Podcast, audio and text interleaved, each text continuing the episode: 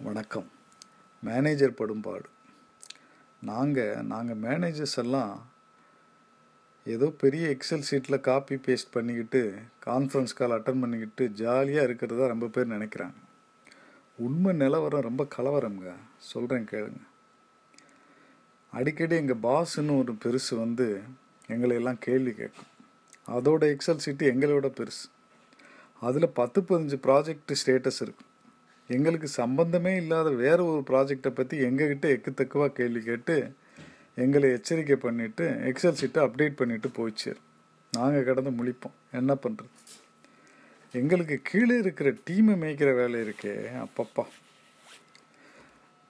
நாங்கள் இந்த ப்ராஜெக்டை மேனேஜ் பண்ண ஒத்துக்கிறதுக்கு முன்னாடியே ரெண்டு மூணு பெருசுங்களை ஹெச்ஆர் எங்கள் டீமில் சேர்த்து விட்டுட்டு போயிருக்கோம். அது எதுக்குன்னா அவங்களுக்கு தான் வெளிச்சம். அதுங்கக்கிட்ட எங்கள் ஜாவா ப்ராஜெக்ட் லாங்குவேஜில் கேள்வி கேட்டால் அது அதுக்கு தெரிஞ்ச கோபால் லாங்குவேஜில் பதில் சொல்லும். இது பரவாயில்ல ஜூனியர்ஸ் எல்லாம் அதை விட மோசம். வேலை பாதி அரட்டை பாதின்னு அவங்க பொழுத போக்கிட்டு இந்த அப்ரைசல் டயத்தில் மட்டும் கரெக்டாக வேறு ஒரு கம்பெனி கொடுத்துருக்கிற ஆஃபர் லெட்டரை காமிச்சு இன்க்ரிமெண்ட் வாங்கிட்டு போயிடுவானுங்க. அப்புறம் இந்த ஏதாவது ஆன்சைட் வாய் வாய்ப்பு வந்துச்சுன்னு வச்சுக்கிறேங்க இந்த கோபால் பெருசு கூட என்ன பண்ணிடும் ஜாவா படிக்க ஆரம்பிச்சிடும் இப்படித்தாங்க. பாரிஸ் நாட் நம்ம பாரிஸ் இல்லை நம்ம ஃப்ரான்ஸில் இருக்கிற பாரிஸ் இருக்குது பாருங்கள் அதில் ஒரு வேலைன்னு சொல்லிட்டு ரெண்டு பேரும் அனுப்ப வேண்டியிருந்துச்சு. பசங்கள்லாம் சீரியஸாக ஃப்ரெஞ்சு கற்றுக்க ஆரம்பிச்சிட்டாங்க.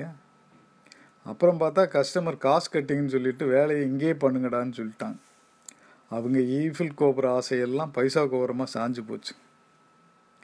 அப்புறம் இந்த கான்ஃபரன்ஸ் கால் அட்டன் பண்ணுற அழகு இருக்குது பாருங்கள் அதே ஒரு தனி அழகுங்க. இந்த அமெரிக்கன் கஸ்டமர்கிட்ட அவன் என்ன சொல்கிறானே ஒன்றும் புரியாது. இவங்கெல்லாம் எஸ் சார் ஓகே சார்னுக்கிட்டு இருப்பானுங்க. அப்புறம் அவங்க அனுப்பின மினிட்ஸை பார்த்தா ஒரு மாதத்தில் முடிக்க வேண்டிய வேலையை பத்து நாளில் முடிச்சு கொடுக்க ஒத்துக்கிட்ட மாதிரி இருக்கும். என்ன பண்ணுறதுங்க இப்படியே கொஞ்ச காலம் ஓடிடும் திடீர்னு நம்ம கம்பெனி இன்னொரு கம்பெனி எடுத்துக்கிறோம். நமக்கு சிஓன்னு ஒரு பையன் வந்து சேருவான். அவன் யாருறான்னா நம்ம பழைய ப்ராஜெக்டில் துரத்தி விட்டப்ப. அவன் என்ன பண்ணுவான்? நமக்கு சீட்டை கழிச்சிருவான்.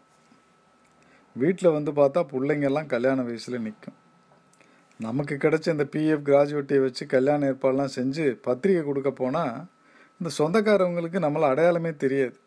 அதுக்கு கொஞ்சம் நேரம் பிடிக்கும். ஏன்னா அவங்க வீட்டு கல்யாணத்துக்கெல்லாம் நம்ம எங்கே போனோம். வேலை வேலைன்னு கடந்துட்டோமே. கொஞ்சம் யோசிச்சு பாருங்கள் எங்கள் மேனேஜர் பாடு கஷ்டமா இல்லையா? சொல்லுங்கள் நன்றி வணக்கம்.